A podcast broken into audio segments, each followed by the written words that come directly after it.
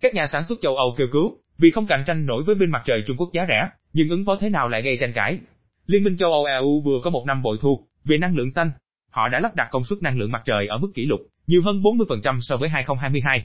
Nhưng sự bùng nổ năng lượng xanh không giúp ích cho các nhà sản xuất tấm pin mặt trời tại chỗ. Bởi lẽ, phần lớn các tấm pin và bộ phận lắp đặt khác đều đến từ Trung Quốc, có khi lên đến 95%, theo dữ liệu của cơ quan năng lượng quốc tế.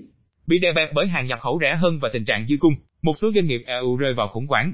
Thông báo đóng cửa sản xuất đang chồng chất. Ngành thiết bị điện mặt trời châu Âu cảnh báo, một nửa công suất sản xuất có thể biến mất trừ khi chính phủ vào cuộc.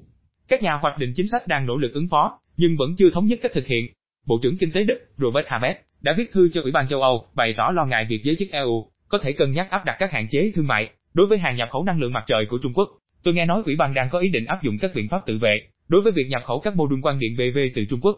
Tôi rất lo ngại về điều này, bức thư của ông Robert Habeck nêu. Bộ trưởng Kinh tế Đức cảnh báo, việc hạn chế nhập khẩu từ Trung Quốc có thể cản trở sự phát triển nhanh chóng của năng lượng xanh ở châu Âu và khiến 90% thị trường PV trở nên đắt đỏ hơn. Đồng thời, các công ty lắp ráp, lắp đặt pin mặt trời nhập khẩu tại EU cũng có nguy cơ phá sản. Tây Ban Nha không loại trừ việc áp thuế quan đối với nhập khẩu nguyên liệu làm tấm năng lượng mặt trời. Hà Lan muốn áp dụng thuế carbon biên giới của EU lên tấm pin mặt trời nhập khẩu. Ý đã thông báo đầu tư 90 triệu euro 97 triệu đô la vào một nhà máy sản xuất tấm pin mặt trời tại Sicily. Trong lúc các thành viên có quan điểm khác nhau về ứng xử với pin mặt trời Trung Quốc, Ủy ban châu Âu tỏ ra thận trọng. Trong bài phát biểu hôm 5 tháng 2, Ủy viên Dịch vụ Tài chính EU, Meret McGuinness, chỉ nhắc lại các biện pháp EU đang có, bao gồm chính sách ban hành dưới dạng luật, để đẩy nhanh quá trình cấp phép sản xuất trong nước, và mang lại lợi thế cho các sản phẩm nội địa EU trong các cuộc đấu thầu dự án.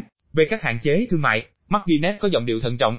Hiện chúng ta phần lớn dựa vào nhập khẩu, để đạt các mục tiêu phát triển năng lượng mặt trời, nên bất kỳ biện pháp nào cũng cần phải được cân nhắc. Bà nhận định, bản thân ngành công nghiệp điện mặt trời châu Âu chia rẽ. Giới sản xuất pin mặt trời kêu gọi các chính phủ thu mua thiết bị đang tồn kho của họ để giảm bớt tình trạng dư cung. Nếu không thể, họ cho rằng cần nhanh chóng xem xét các rào cản thương mại với sản phẩm nhập khẩu. Nhưng ngành sản xuất điện tái tạo lại phản đối. Miguel Tinquel Andre, CEO công ty tiện ích EDB, Bồ Đào Nha cho rằng không thể giảm sự phụ thuộc vào Trung Quốc trong ngắn hạn, hoặc sẽ không xây dựng được dự án. Ông chỉ ra việc Mỹ áp thuế lên pin mặt trời Trung Quốc đã tác động lên lạm phát tại đó. Giá tấm pin tại Mỹ cao gấp đôi châu Âu, ông cho biết.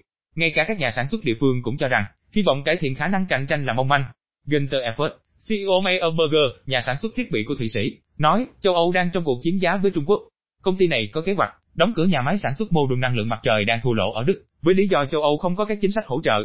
Các công ty châu Âu cáo buộc một số doanh nghiệp Trung Quốc đang bán hàng với giá thấp hơn cả chi phí sản xuất. Ngành công nghiệp năng lượng mặt trời ở Trung Quốc đã được trợ cấp chiến lược hàng trăm tỷ đô la trong nhiều năm, Effort nói.